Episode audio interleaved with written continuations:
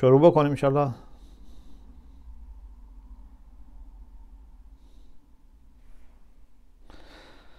بسم الله الرحمن الرحیم. لا حول ولا قوة الا بالله العلي العظيم الحمد لله رب العالمين وصلى الله على سيدنا ونبينا أبي القاسم المصطفى محمد. وآله الطيبين الطاهرين لا سيما بقية الله في الأرضين عجل الله تعالى فرجه الشريف. اللهم أخرجني من ظلمات الوهم وأكرمني بنور الفهم. اللهم افتح علينا أبواب رحمتك وانشر علينا خزائن علومك برحمتك يا أرحم الراحمين. الحمدلله we have الحمدلله توفیق داریم که بحثمون ادامه بدیم. راجع به رحمت و ارز کردم که یکی از سرفصلها اینه که ببینیم پاسخ, پاسخ دهندگان به رحمت عامه و رحیم رحمانیه الهی چگونه تقسیم میشن و چه پیامدهایی برای اینها داره. خداوند متعال در سوره شورا آیه چهل و هشت میفرماید که فان اعرضوا فما ارسلناک علیهم حفیظا ان علیک الا البلاغ اگر اینها اعراض کردن روی برگردوندند این نعمت رسالت نبوت وحی هدایت این رو ازش نخواستن استفاده کنن فما ارسلناک علیهم حفیظا ما تو را به عنوان نگهبان و کنترل کننده اینها نفرستادیم. ان علیک الا البلاغ. تو باید فقط ابلاغ بکنی پیام را. این نعمت از اون نعمت است که باید خودشون قدردان باشن و استقبال کنن. هدایت اصولا با زور نمیشه با اکراه نمیشه. و انا اذا اذقنا الانسان منا رحمه فرح بها و ان تصبهم سیئه بما قدمت ایدیهم فان الانسان کفور خب خدا من می‌خواد همه به هدایت برسن و این نعمت رو در اختیار می‌گذاره. اما یه عده استفاده نمی‌کنه. بعد میفرماد که اصولا ما وقتی که یک رحمتی را به انسان میچشانیم ازقنا یعنی یه کارش می‌کنیم که بچشد. اون نعمت را ازش بهرهمند میشه. و اگه چیزهایی به خصوص مثلا مادی هم باشه خیلی خوشحال میشه. اگه بهش سلامتی داده بشه رزق زیادی داشته باشه روزی فراوانی داده بشه نمی‌دونم شغل و موقعیت و فرزند و امثال ذالک فرح ها خوشحال میشه.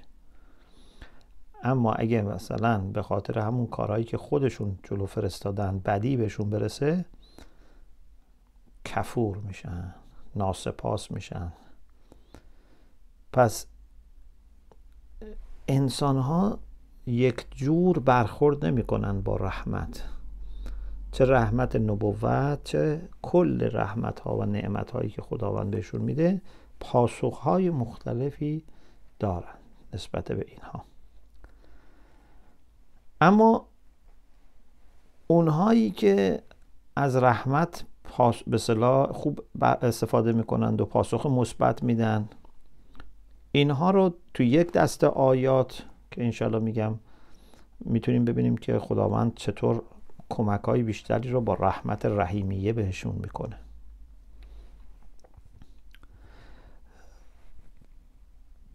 در سوره انسان سوره ده آیه سی و یک میفرماد که یدخل من یشاء فی رحمته و ظالمین اعد لهم عذابا علیما اون کسانی را که بخواهد اون کسانی را که بخواهد در رحمت خودش داخل می کند این کدوم رحمته که همه نیستن بعضی هستند این معلوم شه رحمت رحیمی است. اون من یشاها کیا هستن؟ اونایی که ظالم نیستن از قرینه معلوم میشه. چون میگه ظالمین رو براشون عذاب دردناک آماده کردن. پس معلوم میشه اونهایی که به رحمت عامه که بد و خوب و همه در بر می‌گیره پاسخ مثبت میدن اینها رو خداوند انتخاب می‌کنه و با مشیت خودش اینها را در رحمت فرو می‌بره رحمت های اضافی. اما ظالمین به خاطر خطایی که می‌کنن و ظلمی که می‌کنن خب اینها دچار عذاب میشن. پس ببینید دو دسته شدن اینجا. این دیگه معلوم میشه که بحث رحمت رحمانیه نیست.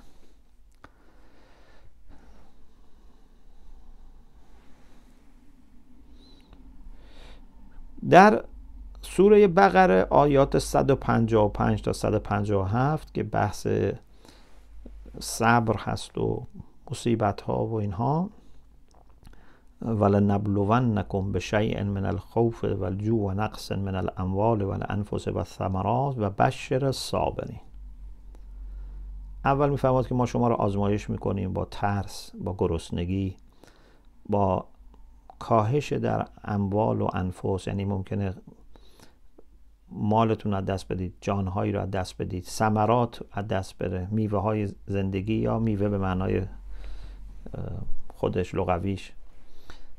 باقی محصولی از بین بره یا میوه های زندگی انسان های زندگی انسان. بعد می‌فهمد بشر صابرین به صابرین بشارت بده. خب حالا این صابرین یعنی کسانی که یه پاسخ مثبت دادن صبر داشتن. الذين اذا اصابتهم مصیبه قالوا انا لله و انا الیه راجعون. اولئک علیهم صلوات من ربهم و رحمه.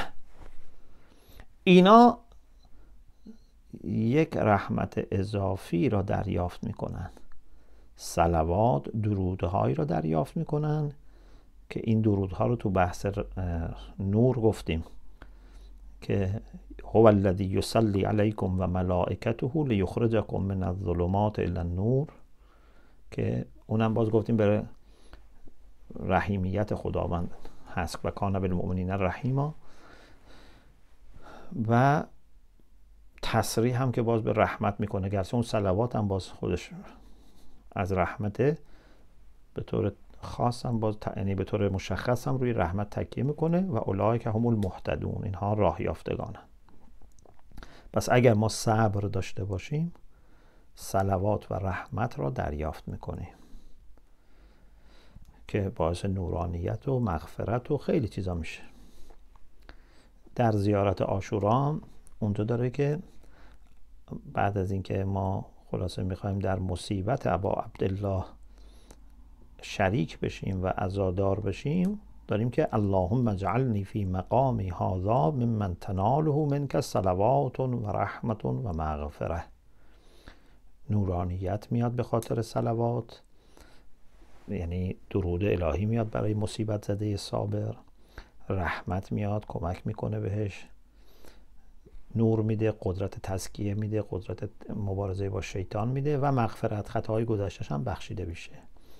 اینا همه خیلی به همدیگه ارتباط منطقی و نزدیکی داره. غیر از صابرین محسنین داریم. قرآن اشاره می‌کنه که رحمت رحیمیه به محسنین نزدیکه. سوره اعراف آیه 56 ولا تفسدوا فی الارض بعد اصلاحها. ودعوه خوفا و طمعا ان رحمت الله قریب من المحسنین بر روی زمین بعد از اصلاح زمین فساد نکنید. حالا بعد از اصلاحی که خودتون کردید یا دیگران کردن فساد نکنید و خدا را بخوانید خوفا و طمعا. اگر یه موقعی حراسی هست از خدا را بخوانید تا برطرف بشه اگر یه موقعی هم امید به چیزی دارید باز در هر صورت همه خدا را بخوانید. ان رحمت الله قریب من المحسنین. رحمت خدا نزدیک است به محسنین. پس محسن بودن اهل احسان بودن اهل کار نیکو انجام دادن این رو باعث میشه که انسان به رحمت رحیمیه نزدیک بشه. استماع به قرآن. و گوش فرا دادن به قرآن. اینم باعث رحمت میشه دریافت رحمت. سوره اعراف آیه 204 و اذا قرأ القرآن فاستمعوا له و انستو ترحمون. وقتی قرآن خونده میشه خوب گوش بدید و سکوت پیشه کنید. شاید مورد رحمت کنید این کدوم رحمته؟ این رحمت اضافیه رحمت رحیمی است. اونهایی که اهل تهجد و عبادت در شبن. سوره زمر آیه 9 امن هو قانت آنا اللیل ساجدا و قائما یحذر الاخرت و یرجو رحمت ربه. اون کسی که داره تو شب خدا را می‌خواند در حال سجده یا در حال ایستادن حراس از آخرت داره و امید رحمت پروردگارش داره. یعنی معلوم میشه اونجا جایی است که باید امید داشت. از مزان رحمت خداست. انسان مؤمنی که در دل شب عبادت خدا رو بکنه بیاد آخرت باشه اونجا امید میشه داشت به رحمت پروردگار. پس این یه رحمت باز اضافی است. سوره انبیا آیه 75 صالح بودن را مطرح می‌کنه. و ادخلناه فی رحمتنا انه من الصالحین. او را در رحمت خودمون داخل کردیم. او از صالحین است. سوره نساء آیه 29 مؤمنین را مطرح می‌کنه. یعنی مؤمن به واقعی. که این قبلا هم داشتیم که یا ایها الذین آمنو لا تأکلوا اموالکم بینکم بالباطل الا ان تكون تجارتا ان تراض تراض منکم ولا تقتلوا انفسکم ان الله کان بكم رحیما ای مؤمنین اگر این کارا رو بکنید یعنی مؤمن واقعی باشید بعد آخرش میفرماد ان الله کان بكم رحیما. خدا مهربان نمی‌خواد شما هلاک بکنید خودتون رو به شکل فیزیکی یا هلاک بکنید با از دست دادن اموال و امثال سوره احزاب آیه 43 هم که همون بحث هو الذی یصلی علیکم و ملائکته لیخرجکم من الظلمات الی النور هست که بعد اونجا باز داره که و کان بالمؤمنین رحیما. سوره اعراف آیه 49 هم هست که اهؤلاء الذین اقسمتم لا ینالهم الله برحمه ادخلوا الجنه لا خوف علیکم ولا انتم تحزنون. مؤمنین را دست کم روشون میگذاشتند و می‌گفتند که اینها رحمت خدا را دریافت نمی‌کنن در صورتی که خداوند میفرماد که نه رحمت داخل بهش بشید. و خوفی نیست ولا انتم تحزنون. پس معلوم میشه رحمت شامل حال اینها میشه. حالا اینا کسایی بودن که خلاصه یا مؤمن ضعیفی بودن یا افراد دیگری که خلاصه می‌گفتن اینا مؤمنین دوچار دریافت رحمت نمی‌کنه بحث بعدی اونهایی است که روحیه خوف و رجا دارند. سوره اسراء 57 اولئک الذین یدعون یبتغون الى ربهم الوسیله ایهم اقرب و یرجون رحمته و یخافون عذابه. ان عذاب ربک کان محذورا. اینها هم رجای رحمت دارن هم خوف دارن. یعنی خوف و رجا رو با هم دارن. اینها امیدوار هستند که به رحمت می‌رسن. یا سوره آل عمران آیه 8 که وارد درخواست میشیم. ربنا لا تزغ قلوبنا بعد اذ هدیتنا و هب لنا من لدنک رحمه درخواست رحمت و مغفرت می‌کنن. انک انت الوهاب. یا سوره مؤمنون آیه 109 انه کان فریق من عبادی یقولون ربنا آمنا فاغفر لنا. ما ایمان آوردیم گفتیم ایمان باعث مغفرت و رحمت میشه. فغفر لنا و رحمنا و انت خیر الراحمین. پس اینم از این طریق درخواست رحمت مؤمنین هست درخواست مغفرت هست. در بعضی آیات هم روی این مطلب تکیه شده که اگر انسان رحمت خدا نباشه دچار خسارت میشه. مثلا سوره بقره آیه 64 ثم تولیتم من بعد ذلك فلولا فضل الله علیکم و رحمته لکنتم من الخاسرین.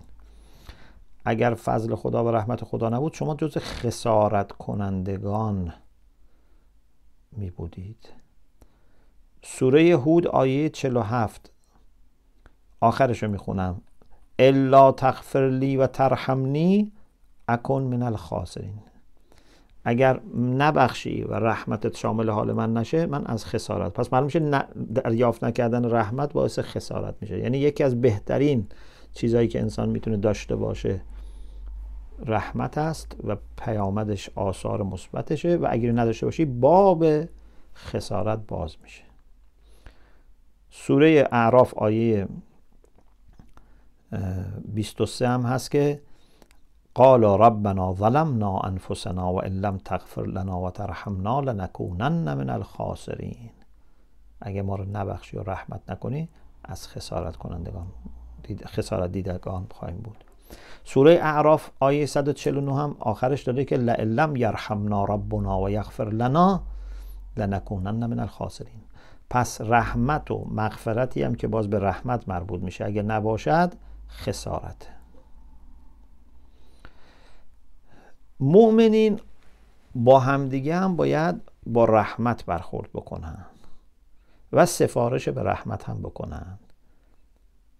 خیلی جالبه. هم خودشون باید با هم رحمت داشته باشن. سوره فتح آیه 29 هم آیه معروف که همتون می‌دونید. محمد رسول الله صلی الله علیه و سلم والذین معه اشداء علی الکفار رحما بینهم. با همدیگه یه رحمت خاصی باید داشتن. انسان باید مظهر رحمت للعالمین باشه. ما باید به همه رحمت داشته باشیم. ولی خب مؤمنین درجات بیشتری باید داشته باشه. من نمی‌تونم با یه مؤمن مثل یک غیر مؤمن رفتار بکنم. نمی‌تونم با یک مثلا مثل اینکه آدم نمی‌تونه مثلا با قوم و خیش مثل غریبه ها رفتار کنه. با پدر و مادرش مثل مثلا قوم و خیش های معمولی برخورد. یعنی همجای سلسله میاد جلو دیگه. حالا اگه کسی مؤمن باشه مثلا فرض فرمایید یه مؤمنی پدر من باشه عالمم باشه بعد استاد منم باشه. خب خیلی من باید نکات بیشتری رو لحاظ بکنم. تا اینکه مثلا کسی که مؤمن معمولیه ولی این حقوق اضافی رو بر گردن من نداره. حالا یه کسی اصلا مؤمن نیست خب اونم یه مرحله دیگری رحمت رو در مرتبه ضعیفتری رو دریافت بنابراین خود مؤمنین نسبت به هم یک حالت رحمت اضافه دارند که میفرماد رحما و بینهم. سفارش به رحمت هم می‌کنن که اون آیه فرمود که ثم کان من الذین آمنوا و تواصوا بالصبر و تواصوا بالمرحمه. که باید سفارشه به مرحمت بکن سوره بلد آیه 17 سفارشه به مرحمت. فرشتگان هم به حضرت ابراهیم و همسرش وقتی که تعجب کرد زن حضرت ابراهیم که فرزنددار میشن در سوره هود آیه 73 است که گفتن تعجب نکن رحمت و برکات خدا بر شما خاندان باشه. یعنی اونها هم برای مؤمنین واقعی رحمت خواستن. قال و تعجبین من امر الله رحمت الله و برکاته علیکم اهل البیت. انه حمید که گفتن رحمت خدا و برکات شما بر شما باشه. ای اهل خان این خانه. و اینم نشون میده که باز برای مؤمنین واقعی رحمت رحمت خاصی باید باشه. رحمتی که برکات میاره. مسلما یه کسی که در اون مثلا وادی ایمان و وادی صدق و نمی‌دونم امثال زالکی حضرت ابراهیم بوده نباشه اون اهل بیتش این رحمت و برکات رو دریافت نمی‌کنه. پس این رحمت خاصه. از اون بر آیاتی که حالا اگر کسانی به اصطلاح نقطه منفی رفته باشن. اونها مشکل پیدا می‌کنن نقطه مقابل این. مثلا کسانی که گمراه باشن اینا از رحمت پروردگار ناامید میشن. سوره حجر آیه 56 قال و من یقنط من رحمت ربه الا الضالون. پس معلوم میشه گمراهی با ناامیدی از رحمت همراه است. یا سوره انکبوت آیه 23 والذین کفروا به آیات الله و لقائه اولئک یئسوا من رحمتی و اولئک لهم عذاب علیم. اون کسانی که کفر به آیات خدا ورزیدند و به لقاء خدا کفر ورزیدند از رحمت من معیوسن و براشون عذابه. یعنی نه تنها اونها معیوسن یعنی انگار اصلا جایی نداره که بخوان امیدوار باشن. یعنی هم معیوسن و هم با همون معیوس بودنشون واقعا هم محروم هستند. اگه انسانی کارهایی انجام بده که نتیجهش این بشه که خودش هم میگه دیگه اصلا من خدا من رو مورد رحمت قرار نمیده خدا من رو نمیبخشه. خب خودش برای خودش داره اینطوری می‌بره و اینطوری در واقع تقسیم می‌کنه. معیوس از رحمت خداست. این خودش گناهی است که از بزرگترین گناهان کبیره است. و حالا اینا که اصلا به نظر میسید به خصوص این مورد که روشنه که یعنی خداوند اصلا باید هم معیوس باشن. جایی برای رحمت باقی نگذاشتن. در مورد حسادت و بخل هم این هم یکی از مشکلاته که سوره اسراء آیه 100 قل لو انتم تملكون خزائن رحمت ربی اذن لامسکتم خشیت الانفاق و کان الانسان قطورا اینایی که بخیل هستند و حسود هستند اینها هم رحمت را صد می‌کنند برای خودشون و دیگران. و یه نکته ظریفی که اینجا داره میفرماد که اگر شما حتی خزائن رحمت پروردگار منو داشتید که نامحدوده نامتناهی است از ترستون باز بخل میورزیدید.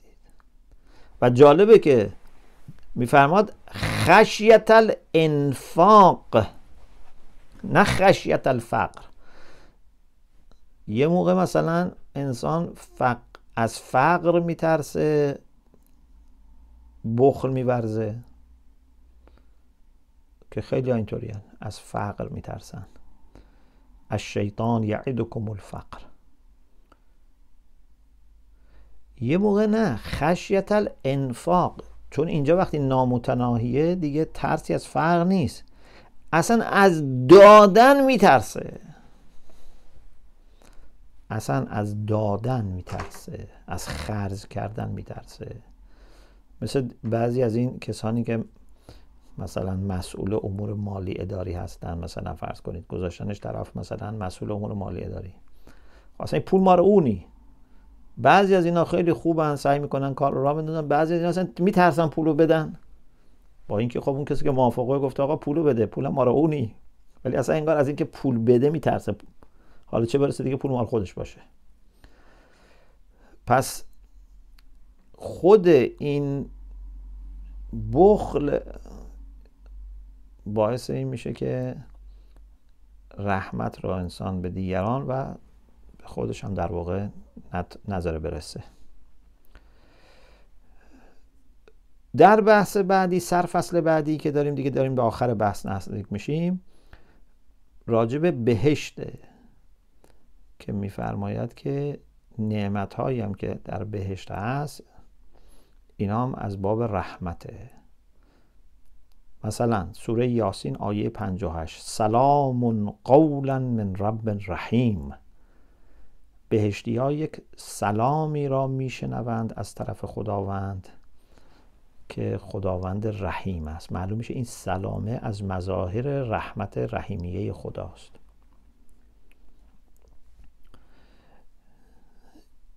یکی از چیزهایی که باز برای همین کسانی که مؤمنینی که قرار است به اصطلاح بهشت بروند یا در بهشت هستند توی این دوتا آیه که الان عرض می‌کنم اومده. سوره حدید آیه 13 یوم یقول المنافقون و المنافقات اینو تو بحث نور مطرح کردیم. للذین آمنوا انظرونا نقتبس من نورکم قیل ارجعوا وراءکم فالتمسوا نورا. منافقین و منافقات گفتیم در سوره تحریم و حدید هست که اینها مؤمنین نور دارن نورشون هم یس آبین هم و بیمانه ولی اینا نور ندارن منافقین. خب حالا می‌خوان اینجا از مؤمنین نور بگیرن. میگن به ما نگاه کنید یا بذارید از نور شما بگیریم. بهشون گفته میشه برید عقب نور را اونجا دنبال کنید. یعنی پشت سرتون مثلا قبلا کار خوبی کردید نکردید و حالا حداقل یه تفسیرش این می‌تونه باشه. بعد یه دیواری بین اینها و مؤمنین زده میشه که این دیوار داخلش رحمت و بیرونش عذابه. و داخل طرف مؤمنینه چون انسان دور, به... دور بهشت رو باید دیوار کشید دیگه. دور خونه رو آدم دیوار می‌کنه. مثل این که مثلا کسی بگه که من یه دیوار کشیدم دور شهر. نه شما دیوار کشید دور خونت درسته که خونه شما شما از شهر بیرون شهر از یعنی بیرون خونه و باقی شهر جدا می‌کنه. ولی دیوار داره اهل خونه رو حفاظت می‌کنه. اون چیزهایی که ارزشمنده داخل میشه و اون چیزی که بیرونه بیرون میشه. باطن هو باطن این دیوار که طرف مؤمنین و بهشت رحمت بیرونش عذابه. گاهی این تعبیر رو مثلا به کار میگم مثلا میگم که فرض کنید زمستان بسیار بسیار سردی است. شما می‌خواید خونه رو گرم نگه دارید. خب این در و پنجره از طرف داخل گرما رو حفظ می‌کنه و طرف داخلش گرمه. اما بیرونش سرده چون نمی‌ذاره سرما بیاد داخل. حالا کسی اون در باشه عذاب از سرماست. این کسی که این ور باشه رحمته که گرماست. خلاصه این هم رحمته. مربوط به مؤمنین در روز قیامت. و نور اینها رو حفظ می‌کنه که منافقین از این نور نگیرن. نکنن نقتبس نکنن. سوره آل عمران آیه 107 و اما الذین بیضت وجوههم ففی رحمت الله هم فیها خالدون. رحمت باعث میشه که اون انسان های بهشتی صورت هاشون نورانی و درخشان میشه. و نهایتا آخرین بحثی که اینجا داریم اینه که یکی از بالاترین مظاهر رحمت الهی این هستش که انسان بتواند خلیفت الله شود. ببینید خداوند متعال که این همه رحمت داره. همه مباحث رو تو ذهنتون مرور کنید. از صفات خدا شروع کردیم.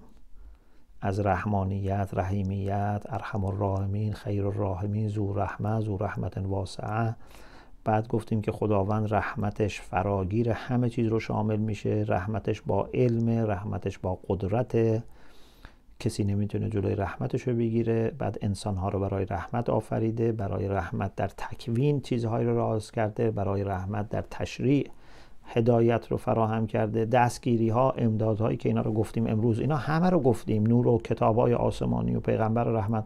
خب یه چنین خدایی حالا بیاد یک انسانی رو به عنوان خلیفه خودش قرار بده. انی جائل فی الارض خلیفه. یک انسانی می‌خواد خلیفت الله بشه. او باید چه کار بکنه؟ چه کسی اولا می‌تونه خلیفه بشه و بعد چه کاری باید بکنه؟ قطعا خلیفت الله باید بیشترین شباهت ها را به خداوند متعال داشته باشه.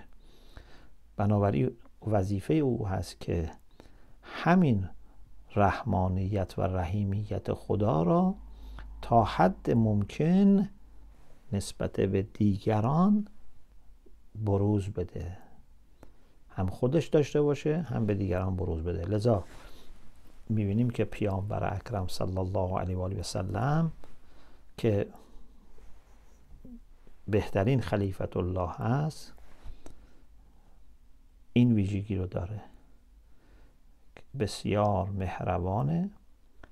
و رحمتا للعالمینه اما در این حال بالمؤمنین رعوف رحیمه امام زمان هم که آخرین حجت خدا هست و خلیفت الله هست اون هم در روایات ما داره که به عنوان رحمت للعالمین معرفی شده.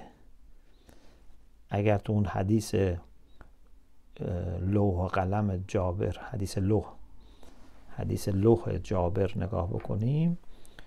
اونجا می‌بینیم که خداوند متعال امام ها رو یکی یکی ذکر می‌کنه.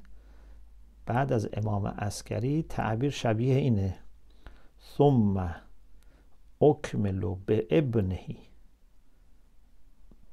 بعد من تکمیل می‌کنم این سلسله را به فرزندش. بعد اشاره به امام زمان میشه.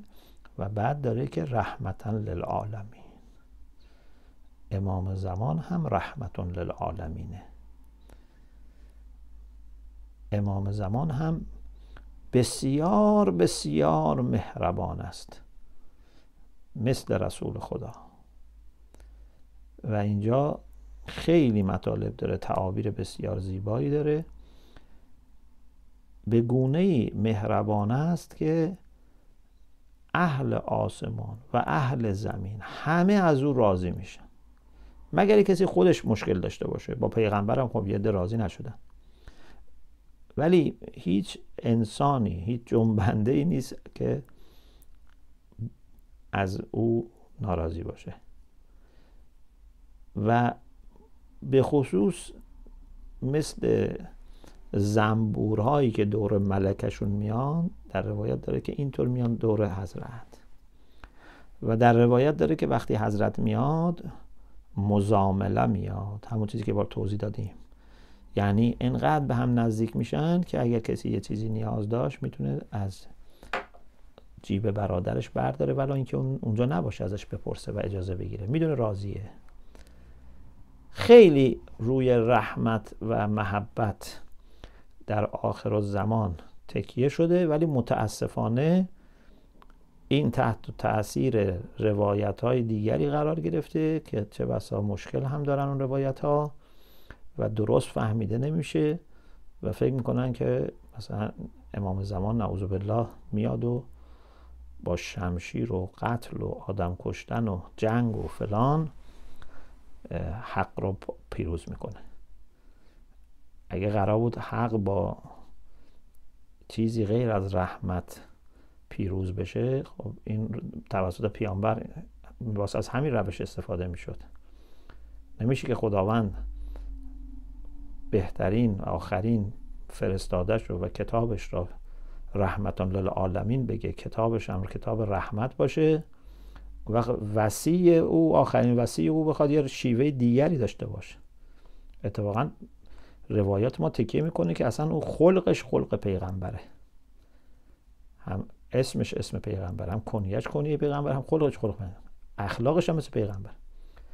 اگر یک کسی پیغمبر رو درست نمیشناخت و فقط فهمیده بود که بله یه جنگ بدری بوده و جنگ احودی بوده و نمی‌دونم از اینجور چیزها خیبر و فلان اینها کمان که امروزه متاسفانه نه تنها امروزه در طول قرون یه اومدن چنین چهره ای را از پیامبر اسلام ارائه بدن که با شمشیر آمده دین را جلو ببره. بله اون کسی که پیغمبر رو نمی‌شناسه ممکنه چنین تصوری بکنه. اون چیزی که دردناکه اینه که اون وقت حالا خود شیعیان بخوان راجع به امام زمان یه چنین فکری بکنن. که فکر کنن امام زمان با شمشیر می‌خواد دین رو ببره جلو.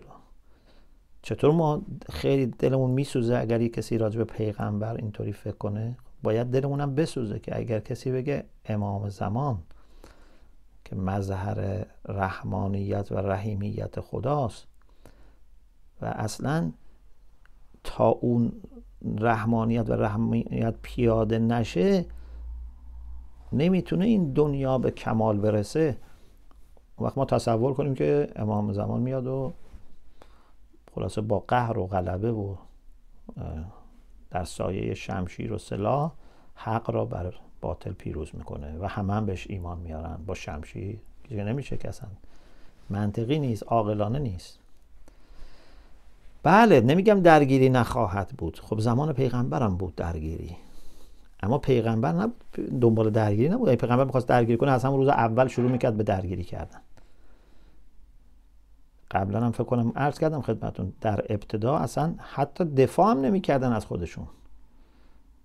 بعدا دیگه بهشون اذن داده شد که اذن للذین یقاتلون بانهم ظلموا و ان الله علی نصرهم لقدیر. بعد از خودشون دفاع کردن. بعد رفتن در مدینه باز دشمن حمله می‌کرد. چه کار می‌کرد؟ فلان می‌کرد. مجبور بودن دفاع بکنن.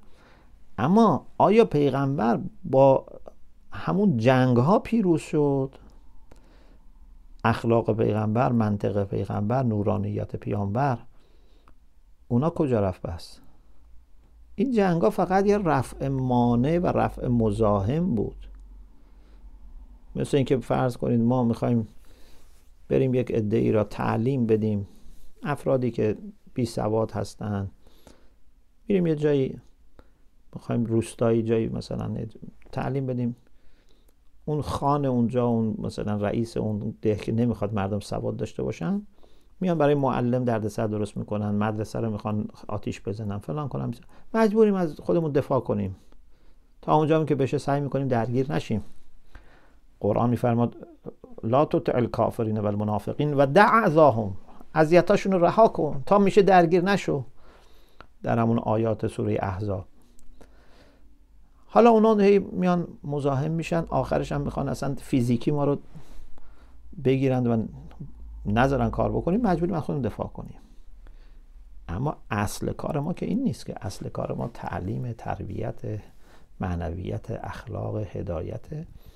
و از این طریق نور می‌تونه منتشر بشه. نور نمی‌تونه با شمشیر منتقل بشه. نور باید با منطق منتقل بشه با محبت منتقل بشه. از قلب به قلب بره. شمشیر فقط کمک می‌کنه برای اینکه اون کسانی که می‌خوان کانال ایجاد کنن صد ایجاد بکنن از خودمون دفاع کنیم بتونیم نفس بکشیم بتونیم حرف بزنیم. برای دفاع. خب پس الحمدلله بحث رحمت در قرآن هم به طور خلاصه فشرده ای تمام شد. انشالله به فضل الهی جلسه آینده بحث حق و باطل را در قرآن مطرح می‌کنیم. الحمدلله رب العالمین.